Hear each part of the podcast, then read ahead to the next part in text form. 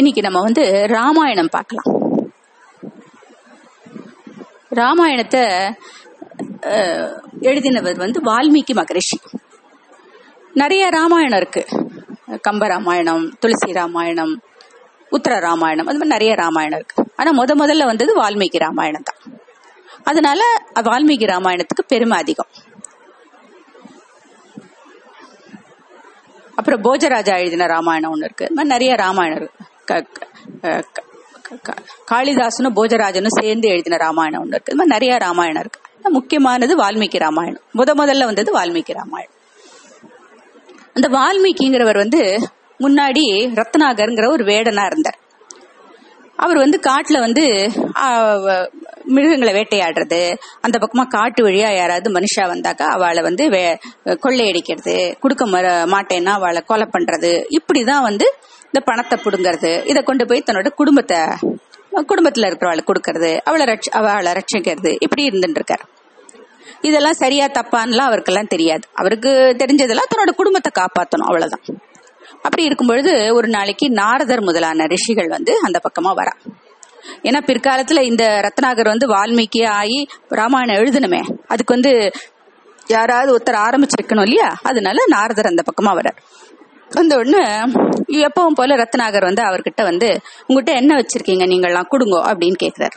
அப்ப அவள்லாம் சொல்றா நாங்களாம் ரிஷிகள்ப்பா ஏதோ காட்டுல இருக்கிற பழங்களை சாப்பிட்டுண்டு இப்படியே யாகங்கள்லாம் பண்ணிட்டு ராமநாமத்தை சொல்லிட்டு மத் நாங்க பகவன் நாமாவை சொல்லி நாங்க இருக்கிறவா. எங்க கிட்ட வந்து நீ கொள்ளையடிக்கிறதுக்கு எங்க கிட்ட என்ன இருக்கு? அப்படின்னு அவ சொல்றா. அப்ப அவர் விட மாட்டேங்கிறார். இல்ல இல்ல இன்னைக்கு காத்தாலேருந்து யாருமே இந்த பக்கமா வரவே இல்ல. எனக்கு கொஞ்சம் பணம் தேவைப்படுறது இன்னைக்கு. அதனால என்னமோ ஒரு நாரதரை பார்த்து நீங்க வச்சிருக்கிற அந்த தம்புராவை கொடுங்க அப்படின்னு கேக்குறாரு. அதுல என்ன வச்சிருக்க? அதை கொடு அப்படி எல்லாம் கேக்குறாரு. அப்ப நாரதர் சொல்றாரு இது ஒண்ணும் இல்லப்பா. இது வந்து நான் இப்படியே ஊர் ஊரா போயிண்டு பாட்டு பாடிட்டு போயிட்டு இருப்பேன் சுவாமி மேல பாட்டு பாடின்னு போயிட்டு இருப்பேன் அதுக்காக வச்சுட்டு இருக்கேன். எங்க நீ எதிர்பார்க்கிற மாதிரி பொருள் ஒன்றும் இல்ல அப்படின்னு அவர் சொல்றார். சொல்லிட்டு நாரதர் அவர்கிட்ட கேக்குறாரு. ஆமா இப்படி வரவாளெல்லாம் கொள்ளையடிச்சு கொலை பண்ணி கொண்டு போய் உன் குடும்பத்துல கொடுக்குறியே இதனால உனக்கு கிடைச்சது என்ன? அவள்லாம் சந்தோஷப்படுறா. நீ கொண்டு போய் கொடுக்கறத வச்சு அவ சந்தோஷமா இருக்கா? குடும்பம் நடக்கிறது எல்லாம் சரி. ஆனா இதனால உனக்கு என்ன நட ஏதாவது ஒரு நன்மை உண்டா? உனக்கு பாவம் தானே சேர்றது? இத பத்தி எல்லாம் நீ என்னைக்காவது நினைச்சு பார்த்திருக்கியா? அப்படின்னு அவர் கேக்குறாரு.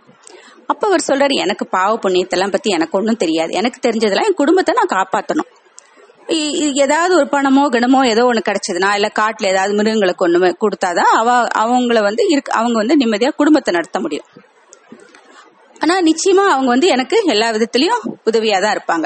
அவங்க என்னுடைய பாவத்தையும் அவங்க பங்கு போட்டுப்பாங்க. ஏன்னா என்னுடைய நான் கொண்டு போய் கொடுக்கற பணத்தை அவங்க வாங்கிக்கிறாங்களே என்னோட பாவத்தை அவங்க வாங்கிப்பாங்க. அதுல ஒன்றும் எனக்கு சந்தேகம் இல்லை அப்படின்னு அவர் சொல்றாரு.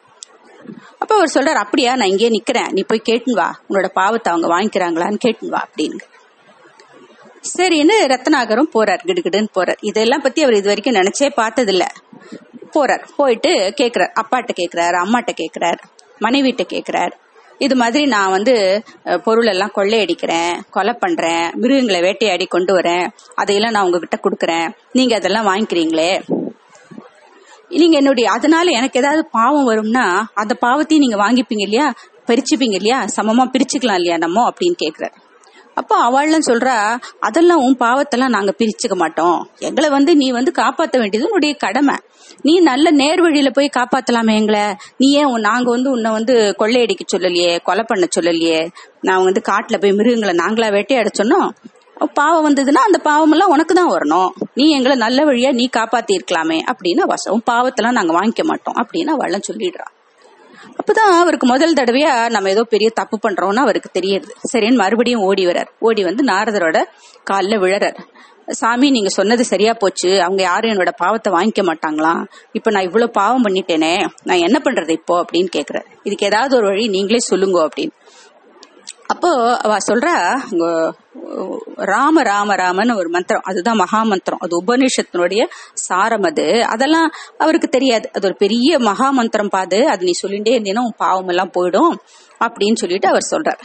அதனால இது ராம ராம ராமன்னு ஒரு இடத்துல உட்காந்து சொல்லிட்டு போறோம். நீ வேற எதுவுமே பண்ண வேண்டாம். உன்னோட பாவம் எல்லாம் போயிடும் அப்படின்னு சொல்றாரு. அப்ப அவர் சொல்றாரு அப்பா இவ்வளவு சுலபமா அது? சரி நான் சொல்றேன். ஆனா எனக்கு என்னமோ சொல்றீங்களே ராமான்ல சொல்றீங்களே அது எனக்கு வாயிலேயே வரலையே அப்படிங்கிறாரு. அப்ப அவ என்ன பண்றா அங்க மராமரம்னு ஒரு மரம் இருக்கு அந்த மரத்தை காமிச்சு இந்த மராமரத்தை மராமரா ராம ராமரான்னு சொல்லிட்டு வா அது ராமராமன் ஆயிடும் அப்படின்னு சொல்லிட்டு அதையே சொல்லிட்டு வா அப்படின்னு சொல்ற சரின்னு சொல்லிட்டு இந்த ரத்னாகரும் போய் ஒரு இடத்துல உட்காந்துடுறார் உட்காந்துட்டு மராம ராம ராம ராம ராம ராம ராம ராம ராம ராமன்னு சொல்லிட்டே இருக்கார் அவ்வளவுதான். அவருக்கு எல்லாம் மறந்து போயிடுறது. அந்த மந்திரத்திலேயே மூழ்கி போயிடுறாரு அவர். தனக்கு ஒரு வீடு இருக்கு. நம்ம பசங்கள்லாம் இருக்காங்க. அப்பா அம்மாவை காப்பாத்தணும். எல்லாமே தனக்கு பசிக்கிறது தாகம் தூக்கம் எல்லாம் மறந்து போயிடுறது. ராம ராம ராம ராம ராம ராம். அதேதான். இப்படியே ஓடுறது. ஒரு நாள் ரெண்டு நாள் மூணு நாள் மாசம் வருஷம் எத்தனை நாள் ஓடித்தோ தெரியவே தெரியாது. அவரையே வந்து ஒரு மரம் மாதிரி ஒரு கல்லு மாதிரி நினைச்சிட்டு கரையான்லாம் மேல புத்து கட்டிடுறதான். ஃபுல்லா புத்து. அவரை மறைச்சிடுறது. அது சம்ஸ்கிருதத்துல வால்மீகம்னா புத்துக்கு பேரு வால்மீகம்னு பேர். அதுல இருந்து அவர் வந்திருக்கார். பின்னாடி வெளியில வரப்புறார். அதனாலதான் அவருக்கு வால்மீகி மகரிஷின் பேரே வந்தது. இப்படியே ரொம்ப நாள் போறது. ரொம்ப நாளோ மாதங்களோ வருஷங்களோ தெரியாது. ஒரு நாளைக்கு பயங்கரமான ஒரு மழை பெய்யறது. மழை பெஞ்சு அந்த புத்தெல்லாம் கரைஞ்சு போயிடுறது. கரைஞ்சு போயிட்ட உடனே அப்போ அது உள்ள இருந்து ஒரு புது மனுஷரா ரத்னாகர் வந்து இப்போ ரத்னாகர் செத்து போயிட்டார். இப்ப புது மனுஷரா வால்மீகியா ஒரு பெரிய மகரிஷியா அவர் வெளியில வர வந்து அதுக்கப்புறமா அவர் வந்து தனக்குன்னு ஒரு ஆசிரமம் அமைச்சுண்டு சிஷ்யர்கள் அமைச்சுண்டு அவர் பெரிய ரிஷியா இருந்துட்டு இருக்கார் அந்த காட்டுல. அப்போ அவர் ஆனா அவரு அவர் வந்து ராமாயணம்ன்ற ஒரு மகா காவியத்தை எழுதணுமே. அதுக்காக இப்போ பிரம்மாவே வர்றார் அவரை தேடி. வந்து இது மாதிரி பதினாறு கல்யாண குணங்கள் கொண்ட ஒரு மகா புருஷர் இப்போ நீ இருக்கிற நீங்க இருக்கிற இந்த காலத்திலேயே உங்களோடய இருந்துட்டு இருக்கார் அவரை பத்தி நீங்க வந்து ஒரு இதிகாசம் இதிகாசம்னா ஒரு பெரிய டிராமா மாதிரி ஒரு பெரிய கதை எழுதணும் நீங்க அப்படின்னு சொல்றாரு. அப்ப இவருக்கு ரொம்ப ஆச்சரியம். அப்படியா? பதினாறு கல்யாண குணங்கள் கொண்ட ஒரு மனுஷன் கூட இருக்கானா? அது இப்பவே நான் இருக்கிற காலத்திலேயே இந்த உலகத்திலேயே இருக்காரா? யார் அவரு அப்படின்னு ஆச்சரியமா கேக்குற பதினாறு கல்யாண குணங்கள்னா என்னன்னா அதெல்லாம் ராமருடைய குணங்கள் நாம எல்லாருக்குமே தெரியும். ரொம்ப கருணை. ராமருக்கு எல்லார பார்த்தாலும் கருணை தான் யாருக்கிட்டையும் விரோதியே கிடையவே கிடையாதான் ராமருக்கு. எல்லாருக்குமே ராமர் கண்டா பிடிக்குமா ராவணனோட போர் புரிஞ்சுட்டு இருக்கப்ப கூட ராவணன் எல்லாத்தையும் எழுந்து நிற்கும் போது ராமர் என்ன சொல்றாரு? இன்னைக்கு போயிட்டு நாளைக்கு வா அப்படிங்கிற ராவணன் வந்து அவ்வளவு கெடுதல் ராமருக்கு பண்ணியிருந்தா கூட ராவணன் பேர்லயும் அவருக்கு கருணை தான் அந்த சமயத்துல அவரை கொல்லக்கூடாது. அது மாதிரி தர்மத்துல தர்மம்னா ராமர் தான் கருணைனா ராமர் தான் ஒரு ஒரு மனைவிக்கு மேல வேற யாரையுமே மனசால கூட நினைக்க மாட்டார். அந்த ஒழுக்கத்திலயும் ராமர் தான். இன்னும் என்னென்ன குணங்கள் உண்டு நல்ல குணங்கள் உண்டு நீதி நியாயம் எல்லாத்துக்கும் ஒரே ஒரு உருவம்னா அது ராமர் தான். அப்பேற்பட்ட ஒரு மகா புருஷர் உன்னுடைய காலத்திலேயே இருக்கார். அவரை பத்தி நீ எழுதணும் ஒரு கதை ஒரு அவருடைய கதையை நீ எழுதணும் அப்படின்னு சொல்றார் பிரம்மா சொல்றார். அப்போ ரிஷி சொல்றார் என்னுடைய காலத்துல இருக்காருன்னு சரி அப்போ அவர் குழந்தையா எங்க பிறந்தார்? யாருக்கு பிறந்தார்? என்னென்ன லீலைகள் எல்லாம் பண்ணினார்? அதெல்லாம் எனக்கு ஒன்னும் தெரியாதே. நான் எப்படி எழுதுறது அப்படின்னு கேக்குறார். அப்ப அவர் சொல்றார் உன்னுடைய கையிலேயே வந்து கண்ணாடி மாதிரி இந்த விஷயங்கள்லாம் அப்படியே கதை மாதிரி தெரியும். அதை வந்து நீ அப்படியே எழுதிடோ. அப்படின்னு அப்படின்னு சொல்றாரு அவர். சொல்லிட்டு மறைஞ்சு போயிடுறார். அப்போ இவர் யோசிக்கிறார் என்னடா அது? நம்ம எதை பத்தி எழுதுறது? எங்க ஆரம்பிக்கிறது? எப்படி ஆரம்பிக்கிறது? இப்படி யோசிச்சுட்டு இருக்காரு. மனசுல அதே எண்ணமாவே இருக்கு. ராமாயணம் எழுதணும் எழுதணும். எங்க இருந்து ஆரம்பிக்கணும்? எப்படி ஆரம்பிக்கிறது? யோசிச்சுட்டு இருக்காரு. அப்படி இருக்கும்போது தமசா நதிக்கு தன்னுடைய சிஷியர்களோட ஒரு நாள் குளிக்கிறதுக்காக போறார். குளிக்க போகும்பொழுது குளிச்சுட்டு கரை ஏறும்பொழுது அங்க பக்கத்துல ஒரு மரம். அந்த மரத்துல வந்து ரெண்டு பறவைகள். கிரௌஞ்ச பட்சி ரெண்டு இருக்கு. ஒரு ஆண் பறவை ஒன்று இருக்கு ஒரு பெண் பறவை ஒன்று இருக்கு. அப்போ ஒரு வேடன் வந்து என்ன பண்றான் அந்த ஆண் பறவை வந்து ஒரு அம்பு போட்டு கொன்னுடுறான். உடனே ஆண் பறவை செத்து போயிடுறது உடனே அதை பார்த்த பெண் பறவை உயிரோடு இருக்காதான். ரெண்டுல ஒரு பறவை செத்து போச்சுன்னா பெண் பறவை உடனே செத்துரும்? உடனே அதுவும் கீழே விழுந்து அதுவும் செத்து போயிடுது இதை பார்த்த உடனே வால்மீகி அப்படியே துடிச்சு போயிடுறாரு. அவர் முன்னாடி இருந்த வேடன் இல்லையே இப்போ. இப்போ அவர் பெரிய ரிஷி இல்லையா? அவர் மனசெல்லாம் அன்பும் கருணையும் வந்துருத்தே இப்போ. அதனால அவர் துடிச்சு போயிடுறாரு. ஆஹா ஒன்னா சேர்ந்திருக்கிற ரெண்டு பறவைகளையும் பிரிச்சுட்டானே இந்த வேடன். எவ்வளவு பெரிய மகா பா பாவம் பண்ணியிருக்கான் இவன் அப்படின்னு துடிக்கிறது அவர் மனசு. உடனே அது வந்து ஒரு சாபமா வந்துடுறது அந்த வேடன் பேர்ல. நீ இது மாதிரி ஒன்னா இருக்கிற அந்த ரெண்டு பறவைகளையும் பிரிச்சு கொன்ன இல்லையா? அதே மாதிரி நீயும் வந்து பிற்காலத்துல உன்னுடைய குடும்பத்தை விட்டு பிரிஞ்சு கஷ்டப்படு அப்படின்னு ஸ்தபிச்சுடுறார் சாபமா கொடுத்துட்டு வந்துடுறார். ஆனா அதுக்கப்புறம் அவருக்கு மனசு ரொம்ப கஷ்டமா இருக்கு.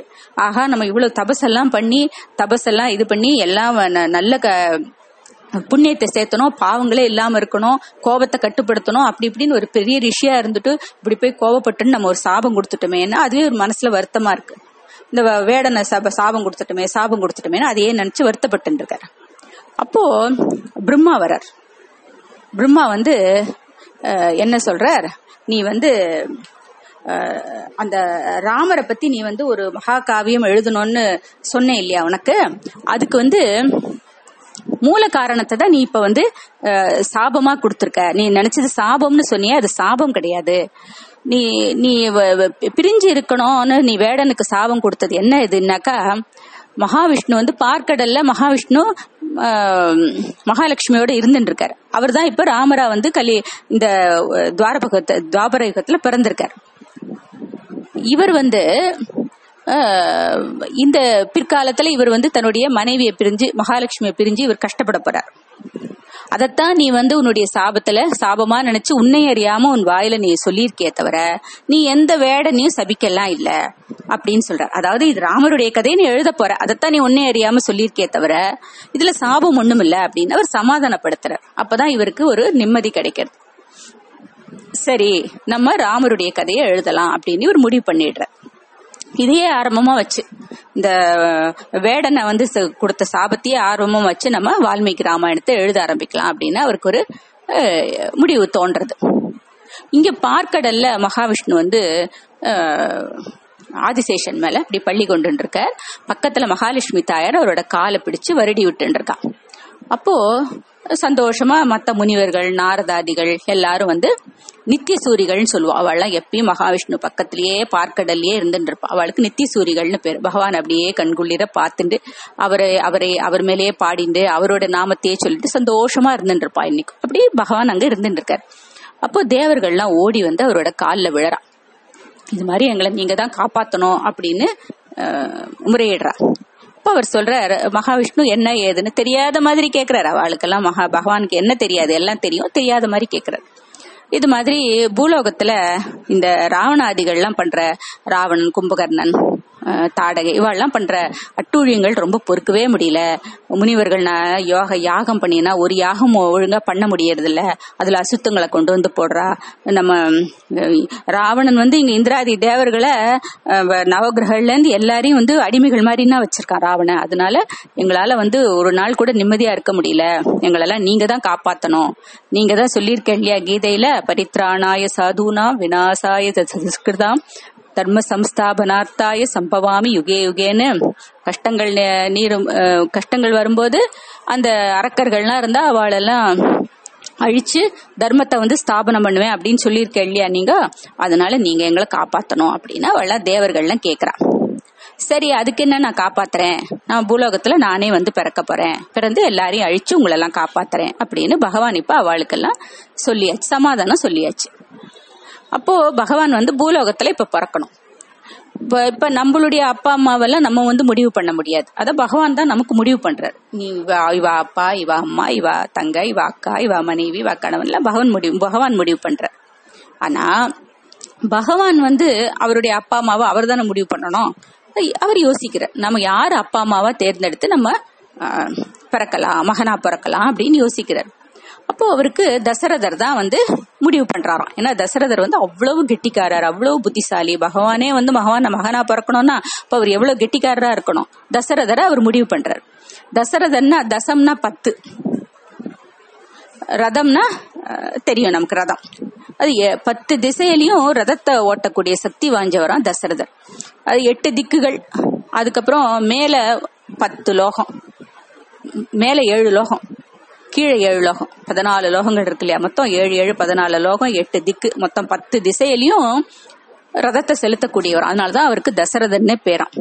எங்க மேல இந்திராதி தேவர்கள் ஏதாவது கஷ்டம்னா கூட தசரதன் தான் போய் அவளுக்கு உதவி பண்ணி அவளை காப்பாத்துவார். அந்த அளவுக்கு அவ்வளவு ஒரு சக்தி படைச்சவர் தசரதர். அவருக்கு அவருடைய பட்ட மகிழ்ச்சிகள் மூணு பேர். கௌசல்யா கைகேயி சுமித்ரை. இப்ப நிறைய பேர் மனைவிகள் இருக்கிறதா சொல்ற ஆனா பட்ட மகிழ்ச்சிகள் மூணு பேர். ஜனங்கள்லாம் ரொம்ப சந்தோஷமா இருக்கா தசரதோட ராஜ்யத்துல. ஒரு குறை இல்ல அவளுக்கு அவ்வளவு சந்தோஷமா இருக்கா. தசரதருடைய கீர்த்தி உலகம் ஃபுல்லா பரவி இருக்கு. அவ்வளவு கெட்டிக்காரர். இந்திரனே அவர்கிட்ட வந்து கஷ்டம்னா வந்து அவரை வந்து காப்பாற்ற சொல்லி கேட்பான். அந்த அளவுக்கு அவர் புகழ் படைச்சவர் அவ்வளவு கெட்டிக்காரர்.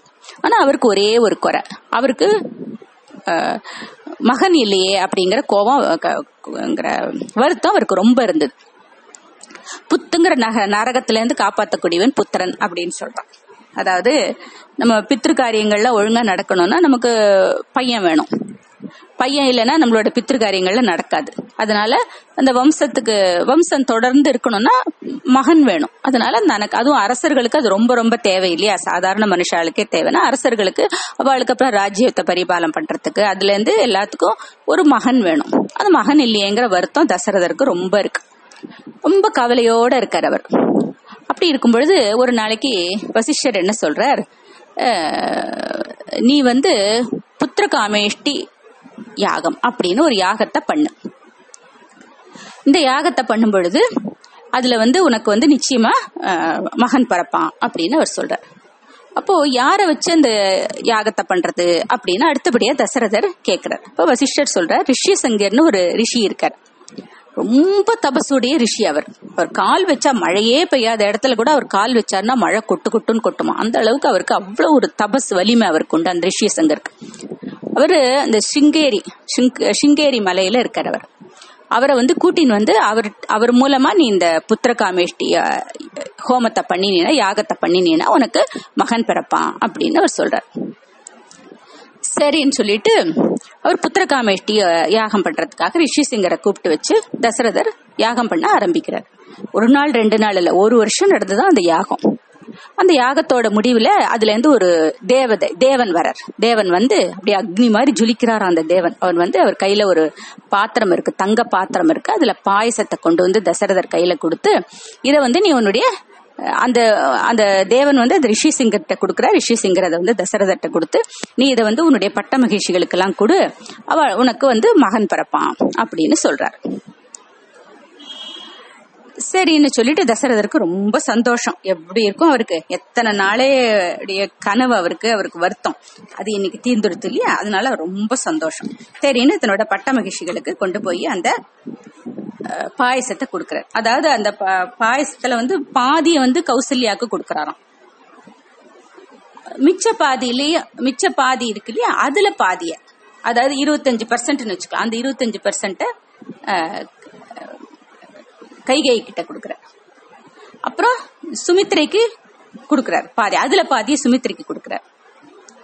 அப்ப இன்னும் கொஞ்சம் மிச்சம் இருக்கு இல்லையா? அத மறுபடியும் சுமித்ரைக்கே கொடுக்கலான்னு அவ முடிவு பண்றான் ஏன்னா கௌசல்யா கொடுத்தா கைகேயிக்கு கோவம் வரும். கைகேயி கொடுத்தா கௌசல்யா கோவம் வரும். அதனால ஆனா சுமித்ரை வந்து இவ ரெண்டு பேருக்குமே ரொம்ப பிரியம். ரொம்ப நடுநிலைமையோட இருப்பா ரொம்ப நல்லவும் அதனால அவளுக்கே கொடுக்கலான்னு சொல்லிட்டு அந்த மிச்சம் இருக்கிற பாதி அவள்கிட்ட கொடுத்துடுறான் அப்போ இவ நாலு பேருக்கும் அதுக்கு தகுந்த மாதிரி குழந்தைகள் பிறக்கிறது. அவளும் பன்னெண்டு மாசமா அந்த காலத்துல பன்னெண்டு மாசம் கழிச்சு பத்து மாசம் இல்ல பன்னெண்டு மாசம் கழிச்சு நாலு குழந்தைகள் பிறக்கிறது. கௌசல்யைக்கு ராமர் கைகேயிக்கு பரதன் சுமித்ரைக்கு லக்ஷ்மணன் சத்துருக்கணன் ஏன்னா அவ ரெண்டு தடவை சாப்பிட்டிருக்கா இல்லையா? அதனால அவளுக்கு ரெண்டு குழந்தை. லக்ஷ்மணன் சத்துருக்கணன் பிறக்கிறான். ராமர் வந்து புனர்வசு நட்சத்திரத்துல பிறக்கிறார். பரதன் வந்து பூச நட்சத்திரத்துல பிறக்கிறார். லக்ஷ்மணனும் சத்ருக்கணனும் வந்து ஆயில்ய நட்சத்திரத்துல பிறக்கிறான். ராமர் பிறக்கும் பொழுது நல்ல யோகமா குருச்சந்திர யோகம் இருக்கான். கடகலக்கணத்துல பிறக்கிறார். அஞ்சு நட்சத்திரங்கள் உச்சத்துல இருக்கான் அப்போ. ஏன்னா பகவானே அவ அவதாரம் பண்ணினா அவளுடைய நட்சத்திர அவ பிறக்கிற நேரம் எவ்வளவு ஒசந்ததா இருக்கும். பேர்பட்ட ஒசந்த நேரத்துல ராமர் பிறக்கிறார். ராமர் பிறந்த உடனே நாலு குழந்தைகளையும் நாலு தொட்டில போட்டு பட்ட மகிழ்ச்சிகள்லாம் தாலாட்டு பாடி தூங்க வச்சு அப்படியே ஆனந்தமா வளர்க்குறான் தசரதரோட சந்தோஷத்துக்கு கேட்கவே வேண்டாம். அவ்வளவு சந்தோஷம். அவர் கேட்டது ஒரு பையன். இப்ப நாலு குழந்தைய கடிச்சு கொடுத்த ஒரு குழந்தைக்கு நாலு குழந்தை கடிச்சு கொடுத்த சரின்னு ஒவ்வொருத்தரையும் ஒவ்வொரு தொட்டில்ல போடுறான் தொட்டில் போட்டு தாளாட்டலான்னு பார்த்தா குழந்தைகள் அப்படி அழறதான் இப்போ யாருக்குமே ஒன்றும் புரியல. ஏன் இந்த குழந்தைகள் அழுதுண்டே இருக்கு அப்படின்னு? அப்போ வசிஷ்டர் சொல்றாராம் நீ வந்து லக்ஷ்மணனை வந்து ராமரோட தொட்டில் போடு அப்படின்னு சொல்றாராம். சரின்னு லக்ஷ்மணனை கொண்டு வந்து ராமரோட தொட்டுல போடுறா. போட்ட உடனே லக்ஷ்மணன் வந்து அழறத நிறுத்திட்டார். ராமரும் அழறத நிறுத்திட்டார். இப்ப பரதனும் சத்ருக்கனும் அழுதுன்னு இருக்கா இல்லையா? சரி பரதனை தூக்கி சத்ருக்கனோட தொட்டுல போடு. அதே மாதிரி போட்டாச்சு. இப்ப அவ ரெண்டு பேரும் அழுகி நிறுத்திட்டா. அதாவது எப்படின்னா பிறந்ததுல இருந்தே அந்த குழந்தைகளுக்குள்ள அப்படி ஒரு ஒத்துமை அப்படி ஒரு ஈடுபாடு. ராமருக்கு லக்ஷ்மணனுக்கு ராமர் பேர்லயும் சத்ருக்னனுக்கு பரதன் பேர்லயும் அப்படி ஒரு ஈடுபாடு. அதாவது அவன் நாலு பேருமே ஒருத்தருக்கு ஒருத்தர் பிரியமா தான் இருப்பா. ஆனா அப்படி உயிர் உயிர் உயிருக்குயிரா இருக்கிறது இவா ரெண்டு பேரும். ராமரும் லக்ஷ்மணரும் பரதனும் சத்ருக்னனும் அந்த குழந்தைகள் வந்து சந்தோஷமா வளர்ந்துட்டு வருது. குழந்தைகளுடைய ராமருடைய பால லீலைகள் அவ்வளவு தூரம் தெரியல. நமக்கு கிருஷ்ணரோட பால லீலைகள்லாம் தெரியற மாதிரி ராமரோட பால லீலைகள் தெரியல. நாலு குழந்தைகளும் நல்ல சந்தோஷமா அவ வளர்த்துட்டு வரா. குழந்தைகளுக்கு அந்த குருகுலத்துக்கு அமிச்சு அவளுக்கு தேவையான அந்த வில் வித்தை அப்புறம் வந்து மற்ற வேதங்கள்லாம் கத்து கொடுக்கறது அந்த குதிரை மேல ஏறுறது அந்த மாதிரியான ஒரு போர் இதெல்லாம் வந்து சொல்லி கொடுத்தாரு தசரதர் குழந்தைகளுக்கு. ஏன்னா அவள் ராஜவம்சத்து குழந்தைகள்லயே அவ அவ நாளைக்கு யுத்தமெல்லாம் வந்து அவ சண்டை பிடிக்கணுமே அதனால அதுக்கு தேவையானது வேத சாஸ்திரங்கள் அதெல்லாம் கத்து கொடுத்தார். குருகுலத்துக்குன்னு தெரியறதே தவிர மற்றபடி அவ ரொம்ப லீலைகள் பண்ணார் ராமர் லீலைகள் பண்ணார் லக்ஷ்மண் லீலைகள் பண்ணார் அதெல்லாம் நமக்கு தெரியல.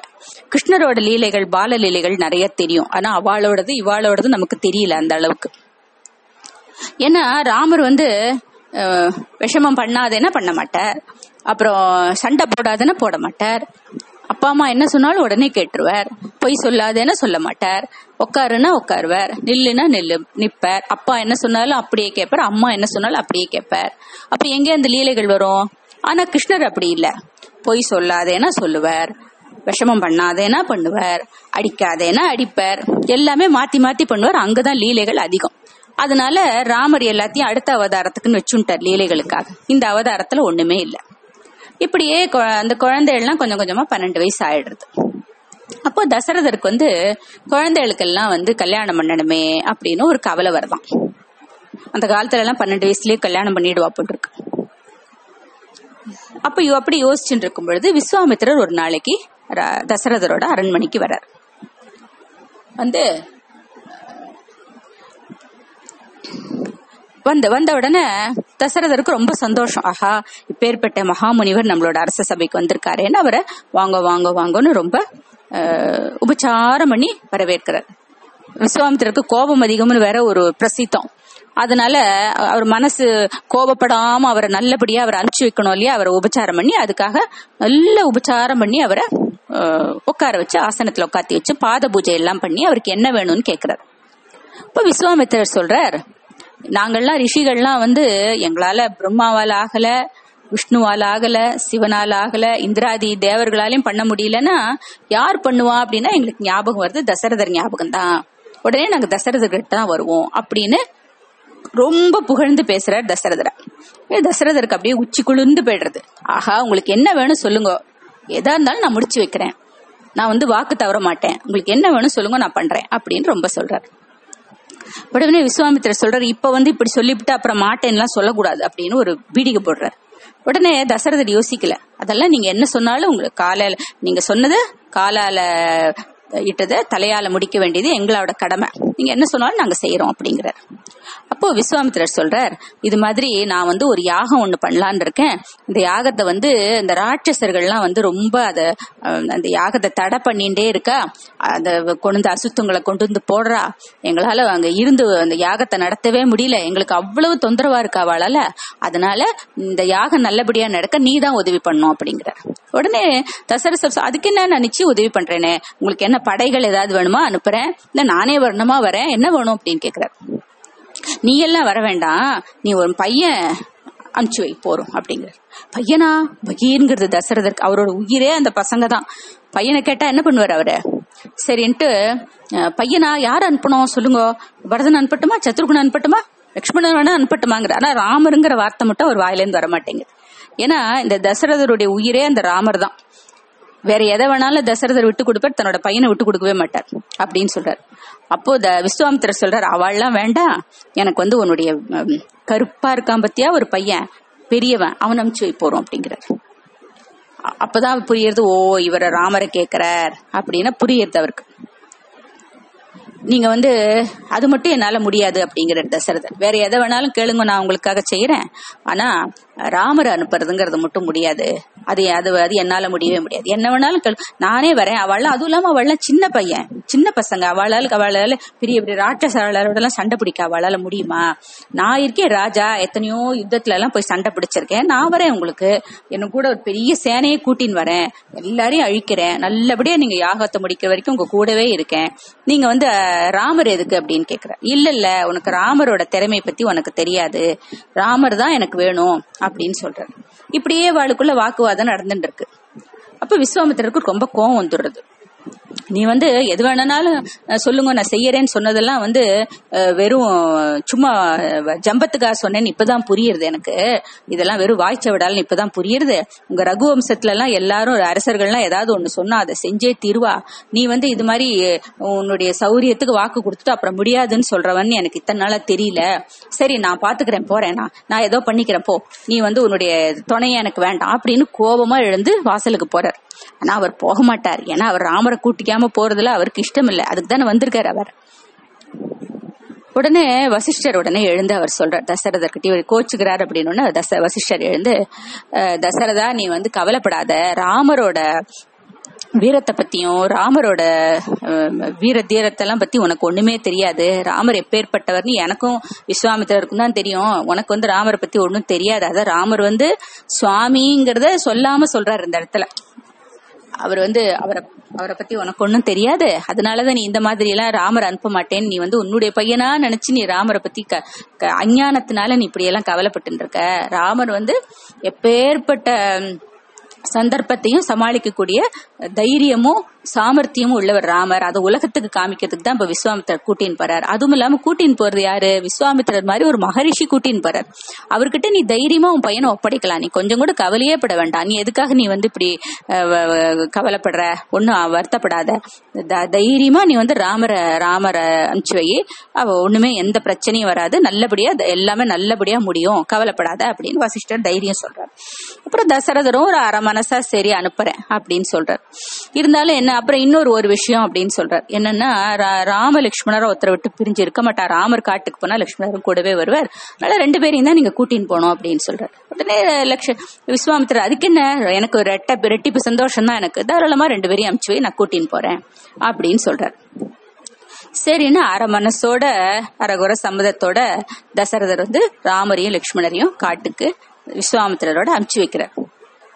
அதுக்கப்புறமா வந்து அவ ராமருடைய திறமையெல்லாம் இனிமேதான் அவரே தெரிஞ்சுக்க போறார். எப்படி வந்து ராமர் வந்து அந்த வ- காட்டுல வந்து எல்லா ராட்டசாலையும் கொள்றார் எல்லாம். அப்புறம் இவருடைய கவலை ஒரு பெரிய கவலைப்பட்டு இருக்காரு இந்த ராமருக்கு கல்யாணம் பண்ணணும்னு இது இத்தனையுமே விஸ்வாமித்திரர் ஒரு ஒரே ஒரு விஷயம்னு போயிட்டு பல விஷயங்களை முடிச்சு வைக்க போறாருன்னு அப்போ அவருக்கு தெரியல. இருந்தாலும் ஒரு மாதிரி அரை மனசோட அமுச்சு வைக்கிறார். விஸ்வாமித்திரர் அந்த ரெண்டு குழந்தைகளையும் கூப்பிட்டு காட்டுக்கு கிளம்புறார். நாளைக்கு பார்க்கலாம்.